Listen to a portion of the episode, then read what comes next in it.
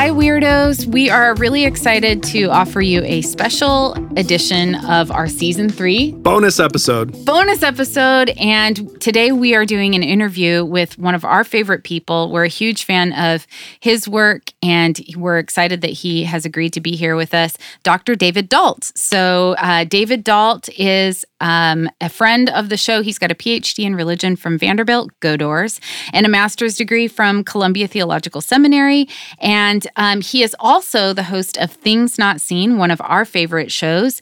And when he began Things Not Seen, he was teaching in the religion department of a liberal arts college in Memphis. He is currently a visiting scholar for theology and media at the Lutheran School of Theology in Chicago. And this fall, Dr. Dault will join the full time faculty at the Institute of Pastoral Studies at Loyola University, Chicago. Welcome, Dr. David Dault.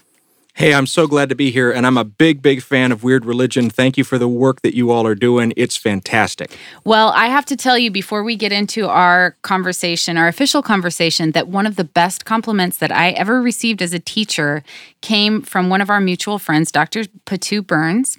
And he hmm. told me that my teaching was like your teaching. And that was a huge compliment. So I thought I oh, would wow. share that with you because I know you think pretty highly of his teaching skills too. I learned so much from Patout Burns. Uh, everything that I do that is good in teaching, I, I, I write him repeatedly and I tell him I stole all this from you. Thank you, and he he demurs. But but yeah, I'm so I'm honored. Thank you. So much Vanderbilt love on these shows. I know it's uh, it's a little disorienting. It's a sweet for me. Okay? Sweet group of people. you you Harvard people are so hardcore. No, it's just that the Harvard oh, yeah. people weren't friends with each other, and so I have no colleagues really to talk to. It's we got a lot of love. I think that was the problem, really. So go ahead. No, you go ahead. so Dr. Dault is here and he has agreed to talk with us um, about a show that is in the theme for this this season, which um, is sci-fi and fantasy. And so today we're talking about Jessica Jones. Mm. Yes. Dr. Dault, what do you like about Jessica Jones, the series? Well, let me actually take you back uh, beyond uh, the beginning of Jessica Jones to a really good book by Sarah Vowell, who's a she does a lot of work on NPR, and she's written a couple of kind of really funny history books, and one of them is called The Wordy Shipmates.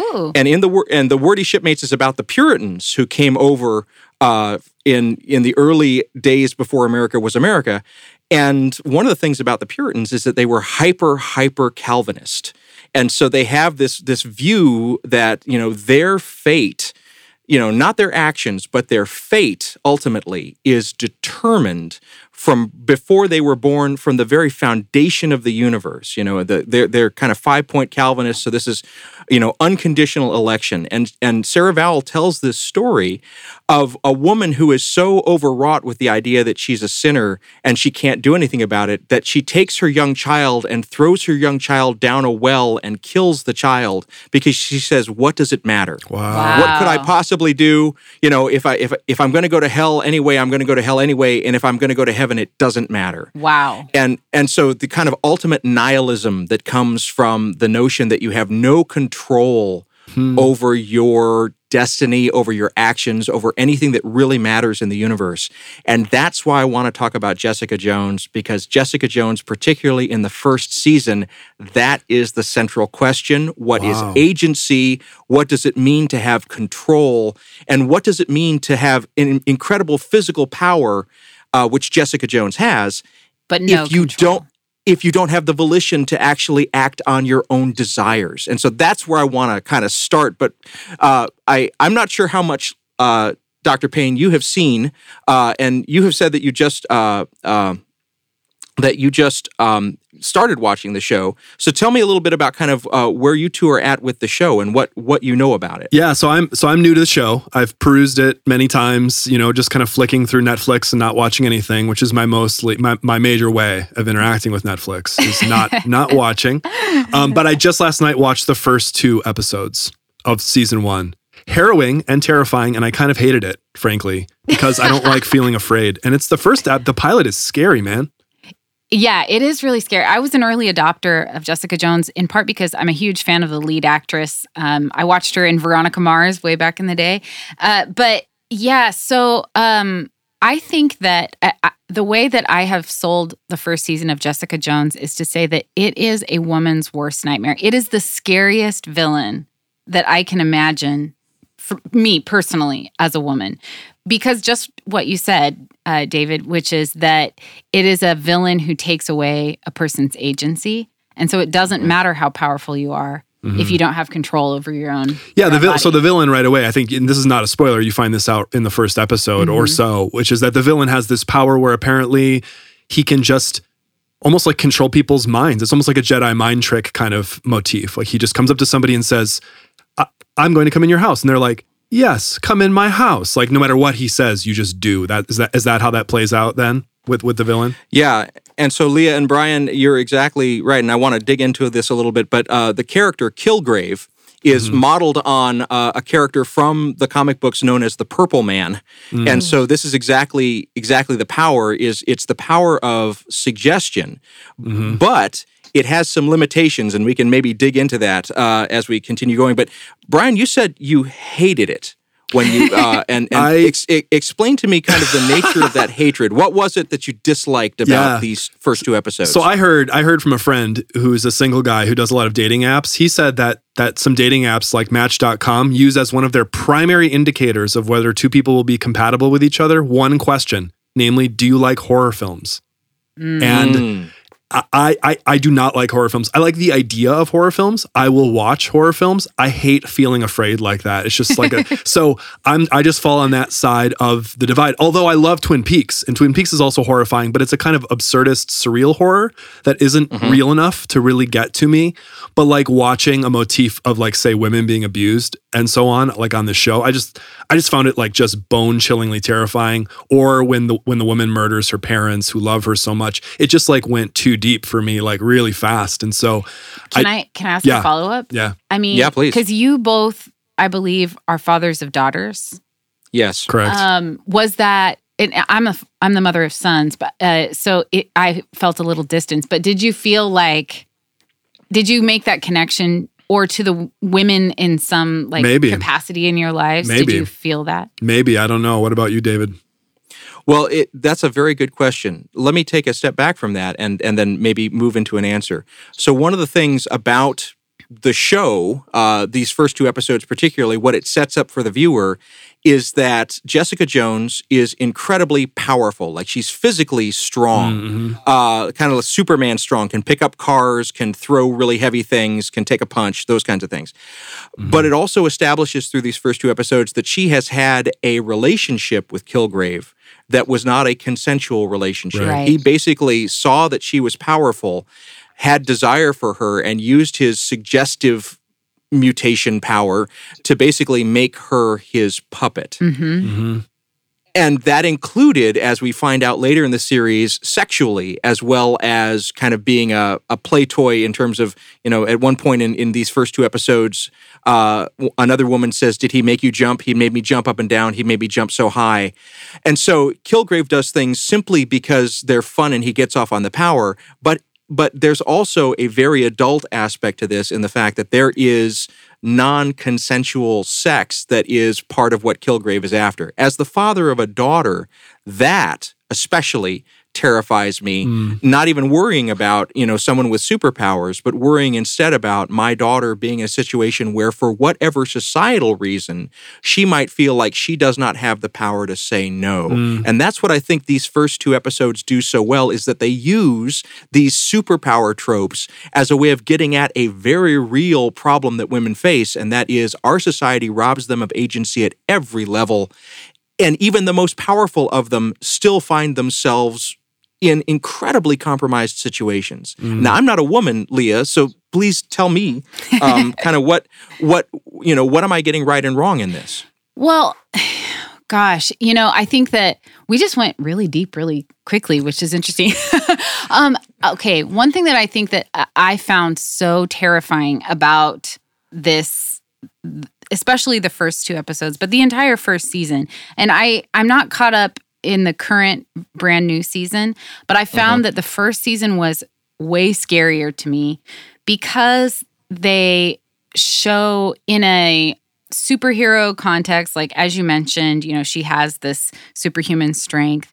What uh, is very commonly reported um, amongst women who are victims of of abuse and violence, which is the idea that they have mixed feelings, like they they haven't even sorted their own feelings out about what has happened to them and the mm. tremendous amount of guilt that the person uh, that that women often report. And so, yeah, that one was actually. I think that's the the scariest part of that uh, for me was the inner turmoil that they show Jessica Jones having to manage mm. as you know as she's like on the one hand on the surface it's a, it's a very um traditional superhero origin story you know you have like the tragic past and you have all these things but then they just shoot this very um, timely metaphor into um, into the story, and then of course David Tennant, the guy who for Doctor Who fans and fans, he's been in a number of really excellent um, projects.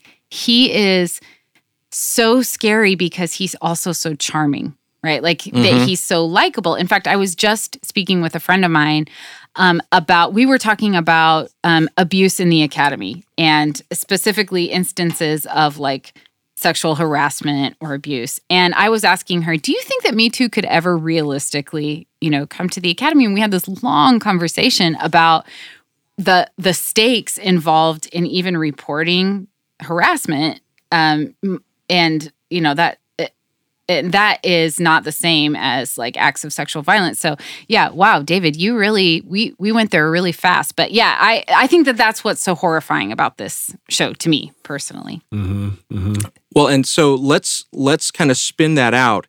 So one of the things that that jessica jones does really well you said is setting up this this polarity between the charmer who is also incredibly violent and incredibly dangerous uh, and if we think about domestic violence, you just hit the nail on the head. Like that, you should I leave and all the pressures to stay and the societal pressures that make somebody feel like they can't leave a situation of abuse.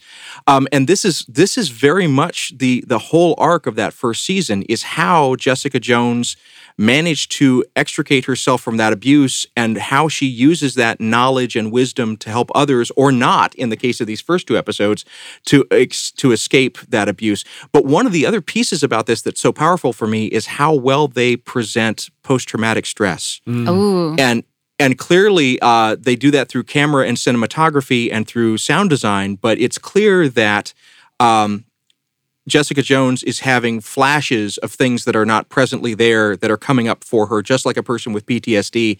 And she's using coping mechanisms that, as a person with PTSD myself, I use. So she uses kind of repetitive OCD behaviors like the naming of streets where she was growing up and other mm. things that kind of mm. ground her right. in place. And so all of that is, you know, the, the notion of trauma is a ver- is another very important thing to be thinking about here in this context.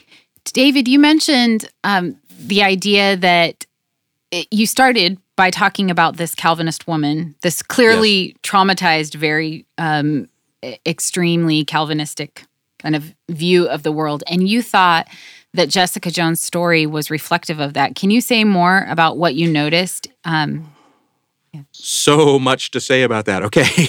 Uh, first of all, um, Jessica Jones happens her her story world happens within the wider story world of Daredevil. And Daredevil happens within the wider story world of Spider-Man. Mm. Okay. What do we learn from each of these? Spider-Man is your friendly neighborhood Spider-Man. Daredevil is the devil of Hell's Kitchen. Jessica Jones, Daredevil, Spider Man, they're very located in place. Like geography is very important. Mm. And and the, the the notion that this is somehow a universal no it's very localized which is why things like uh, jessica jones saying the street names is so much a, a part of this. Um, and so if we think about that calvinist trope that i started out with this notion that somehow um, no no matter where we go in the universe we are damned. Um, this wider universe that jessica jones takes place in is a universe that has location as a very powerful piece and location both for Daredevil and I know that uh, Brian, you said you haven't seen Daredevil. Haven't seen it very much. Yeah, but so place in Daredevil is very important too. So the church where Daredevil kind of has connection, like the the familial, the the connective tissue of location. These are all very important. Um, and so one of the things that's interesting to me about Jessica Jones is that because it happens within this wider universe of Daredevil, Daredevil is a Catholic universe. Mm-hmm. So, so one of the things that Matt uh, that Matt Murdock, the Daredevil, is constantly wrestling with is is my violence redemptive? Mm-hmm. Am I am I making a difference if I use my if I use my violence to a good end? Does that redeem the violence? That's a that's a real question within Daredevil. So the notion about intentionality is incredibly important. Mm. Jessica Jones has, at least in this first season, she wrestles with the question of intentionality. There is no there's no possibility of intention for the victims of Kilgrave. They're literally not in control of their actions, and yet, as the as the the track star who who falls under his his sway says, I kind of wanted to do it even though I didn't want to. Right. And so Mm. there's this there's this deep kind of mischievous polarity about what does it mean to say that we have free will in a universe? What does it mean to say that we have agency in a universe? So can I ask this? can I ask you this, Yeah. David, on that exact point? So it, I, right away we find out that Jessica Jones is faced with a very harrowing choice. She can actually try to leave when she finds out Kilgrave is still alive, and she finds out that Kilgrave is involved in the missing tracks. You know, the track, the, the girl who's involved with the track in college. When she finds that out, she's going to leave because she just thinks, nope, there's no chance of winning. However, you know she she in a kind of classic i guess movie tv trope she gets she decides at the last minute to confront the thing and actually use her volition to go back and try to rescue the girl. And then basically by the end of the second episode she's ready to take this on. And in fact she's even found a weak point and she's ready to exploit it. So uh, does that notion complicate the idea that there's a calvinist reading here where everything is i mean there's, there's one specific moment where things are under control but she seems like she's deciding her own fate in a very open universe, right? In that sense? I love that. So the history of Calvinism itself is exactly the wrestling with this very question. Because if we mm-hmm. look at, for example, the Synod of Dort and the Council of Orange, it was exactly around this question: What kind of will do we have mm. over against a God making choices? And mm. so let's first of all ask. What kind of if if Kilgrave is taking the God role right now? What kind of God is Kilgrave? And in the second episode, Jessica Jones names it. This isn't God. This is the devil Yes. is what she yes, said. Yes. And, mm-hmm. and so, you know, and I, as I was rewatching these episodes, I thought a lot about the David Blumenthal book, Facing the Abusing God. Mm. And I was thinking about what does it mean to think about an all powerful being that has uh, malice instead of goodness at the heart of the actions and the universe that is created. And that that seems to be the question. So, you know, a, a good staunch five point Calvinist will tell you that God loves the damned by damning them. Mhm. Mhm. And so and so when we think about when we think about a moral compass that can that can swing that wide, Mhm. we then begin to ask the question of, you know, yes, if if we're talking about a Calvinist universe, we still have to wrestle with the five or six hundred years of Calvinism that have asked the very question, what does it mean to say that God is sovereign? Mm. And what does that what what does that require God to be Mhm. in our universe? And it's a very open question for the Calvinist viewpoint, but I'd love to hear because you come from different traditions than one that's necessarily rooted in the Calvinist faith. Help me to understand kind of how you view God's omnipotence and God's sovereignty in your own traditions. Mm. Mhm. Oh, that's great. Uh, well played. I can tell that you are a skilled interviewer, Dr. Dault. it's funny. I hadn't really thought of it because I enjoyed the the Catholicity of Daredevil so much, and I know Mhm. this isn't an episode that is focused on it. I I really enjoyed um, Daredevil, and I have to say that its presentation of Catholicism. I'm not Catholic. I know that you are, David. You could probably speak more to this, but it just the, the idea that it it created a world in, wherein someone's um, religious identity was just like the air that they breathe. It, it um, of course, he is interested in um, wrestling with this in conversation with the church because it's just a part of him himself. I just love that aspect of of Daredevil because so many times people have these cartoonish portraits of of um, religion, and so I hadn't really thought of Jessica Jones as representing an alternative theological vision.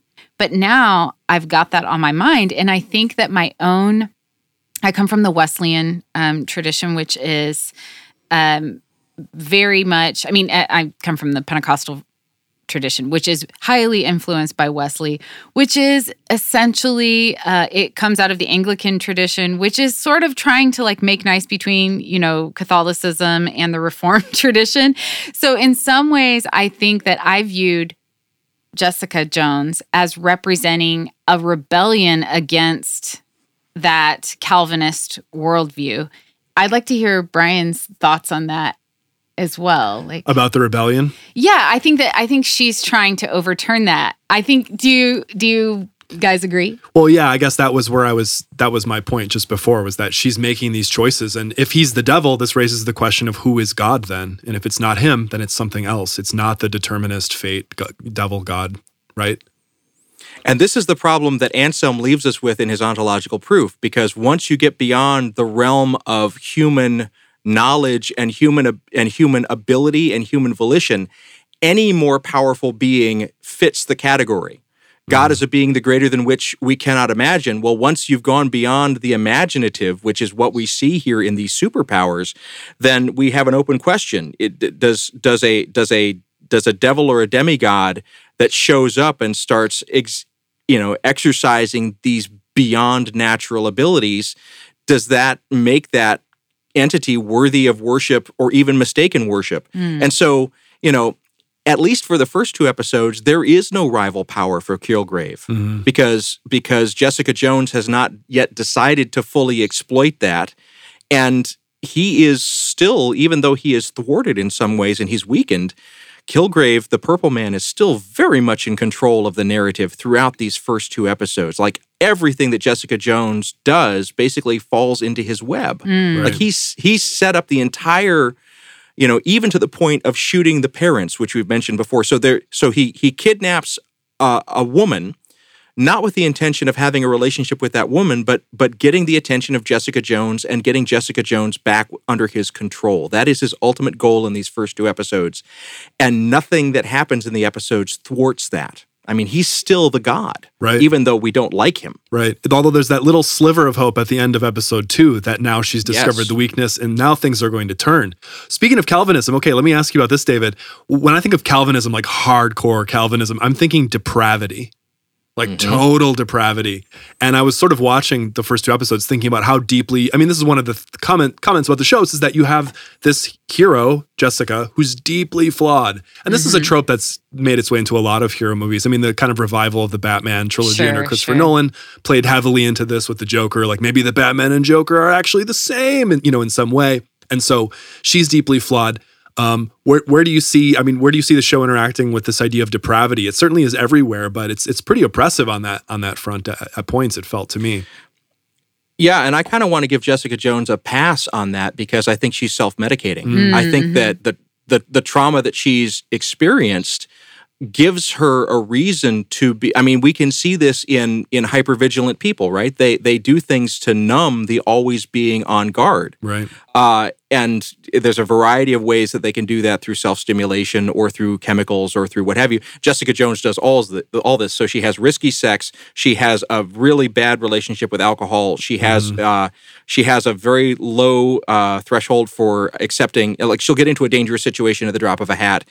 Her entire world right now is is kind of designed to be self-stimming in that way in a kind of protective way. So mm. you know i i don't I don't see her as necessarily being depraved so much as I see her as kind of reacting to the depravity of the world. Now, around her, there's certainly characters who are bought into the depravity. So there's a lawyer character that she interacts with. That lawyer character is completely brought, bought into the cynicism oh, of the yeah. world. This is a mm-hmm. Trinity you know, from the Matrix character. I forgot. yeah, yeah. Carrie, Carrie something. She's magnetic. Yeah. Oh my gosh. She is, but she says, you know, if if if a person like Kilgrave existed, I would hire him to voir dire all my juries. Right. You know, right. so how depraved is that? but then also, I mean, we, we see the depravity of Kilgrave. So Kilgrave could do anything that he wished with this power. He could he could extract any good, and yet he chooses to basically make the entire world about him to the point that people die or are degraded because of his choices. So I think about the children that are told to go into the closet because they annoy him to the point where one child says, I need to go to the bathroom. And he says, Go in the closet. Right. And, you know, he cares nothing about others. He's a sociopath. And that Mm-hmm. sociopathy to me is is the equivalent of, of what I would consider to be a Calvinist total depravity. That's really Ah. where we see it in our current age. I see. I, I have a question. I forget now who mentioned it, but basically, oh, David, you did. The idea that in Daredevil, the hero is wrestling with the idea that you can be redeemed through violence. Um, and Jessica Jones never seems to have that on the table, which I think, you know, if we look at her relationship to Kilgrave, you can see how she would be very suspicious of that idea, I would think, because she has seen like how violence can be coerced or you know you can you can be driven to acts of violence in in circumstances that are outside of your control. But the thing that you had had me thinking about was is there a gendered quality to that? Because the the character in Daredevil like he's introduced through the rede- uh, to the idea that violence can be redemptive through sport right? His dad is a boxer and there's all kinds of interesting stuff. I wish we had a whole episode about daredevil. All kinds of interesting stuff about like class and its relationship to like how um how men express their manliness. Um jessica jones seems to only uh, at least in the beginning of the series in the first two episodes she seems um to be very suspicious of the idea that her acts of violence could redeem anything. I don't know. What did what did you two think of that? Brian, do you want to step in on that? I'll only say that I wondered. I, I thought your analysis of her self-medicating and and the kind of d- secondary depravity, if you want to call it that, that that comes through her. That makes a lot of sense. I also wondered, as someone who doesn't know the backstory, there's always a backstory on these shows. Like, are we supposed to think that she had a totally different personality and a different outlook on violence before all this stuff? My sense of her, just my read of the show, seeing those two episodes in isolation, was that this is kind of like she's a dark character. I mean, there's something here that that has a prehistory. Um, and that certainly was taken in a horrible direction by the abuse too. But uh, yeah, I don't know. What do you think? Well, I'll say that you know the the series goes into what she was like before she gained her powers, and it seems like she had a different personality. Also, what she Oh. was like before she met Kilgrave, Oh, and it, and there was there was a question actually about kind of how she should be now that she had these powers, how she should be in the world, and she was actually going to kind of go the more pure superhero route. Ah. And it was her interaction with Kilgrave that actually turned her to this. wow. But in light of both of your questions and responses, I think about something that my wife said to me the other day that I had never thought about before. She said to me, I have spent my entire life looking up at men because she's five feet tall.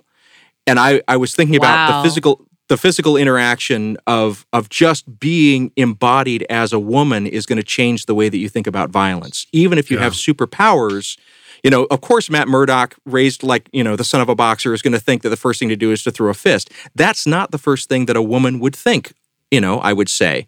Now, I, Leah, I may be wrong about this. Dr. Payne, I may be wrong about this. But I, but one of the things that strikes me is that even when women have power, they constantly need to find ways to sublimate that power because if they in in the world that we live in if they deploy that power too directly it will backfire on them even if they're deploying it in the same way that a man would is that a fair characterization Yeah, you know, that was sort of behind the question um, that I was asking. I was ruminating on this idea about why why do we even as viewers receive Jessica Jones and um, the Daredevil differently, right? Because there's something that seems like naturally heroic, you know, when you're watching Daredevil and they have these really beautifully choreographed uh, fight scenes. It's almost like watching ballet.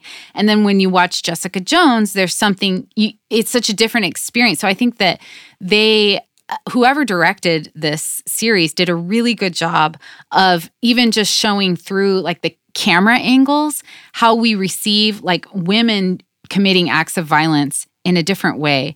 And I I want to come back to Brian's earlier comment because I think to me they're connected about like what her life was like before because a really pivotal relationship is this sort of surrogate sister that she has. Um and this the the love that she and her sister have for each other. And I think that I don't want to spoil anything, but this um this relation this love relationship that the two have um is is the kind of sustaining relationship throughout um, her life, and it's it's actually a really beautiful um, moment. I don't want to spoil anything. Is that the Trisha? is that the Trish character, the talk show host? Yeah. Is that the sister? Okay. Yes, and that relationship um, develops throughout the the first season, throughout the series, really, but um, and kind of comes to a redemptive moment in a really important way Hmm. um, in the series. Mhm. So David, as we try to bring this thing in for a landing here, I wonder if you could ask, I wonder if we could ask you to give us a kind of, I don't know, give us like a kind of a theological guide, just briefly to, let's say I wanted to continue to watch Jessica Jones past my fear and horror at, at the show and some of the motifs there. Give me a little theological primer on what, what I can look for throughout season one and really throughout the series as it now exists here as we close. Well, clearly, uh, as your listeners will have picked up, I have a very cockamamie view towards this this uh, series. Uh, I I cannot not read it through a theological lens, and so if some if somebody wants to come to it from a theological lens, realize that it's going to upset your expectations of the masculinity of our faith and the masculinity of God, because it's going to ask some questions about what it would be like to have a world that is more ordered towards the experience of feminine embodiment. mm, And that's not something that we talk about a lot in in theological circles. The kind of neutered the neutered white male body is kind of the the er theological body. I really love the fact that that uh, Jessica Jones both makes me think about what it's like as a woman to take a punch, also to throw a punch, but also to have to navigate socially to avoid the possibility of any punching happening. Like all of that for me as an empathetic viewer shows up continuously throughout this this first season and continuously throughout her relationship with Kilgrave and continuously throughout the rest of the series. So for me, those those are just some pieces that I find really really just thought provoking about Jessica Jones. It's a it's a series I've gone back and rewatched a couple of times because I find it so fruitful around these kinds of questions. And I just I'm so thankful to get the chance to nerd out about it here with with people like you. So thank you again for that. Well, David, thank you so much for joining us, Dr. Dault, I should say, and thank you for applying your brilliance uh, to this this pop culture artifact. It was just an absolute joy to speak with you.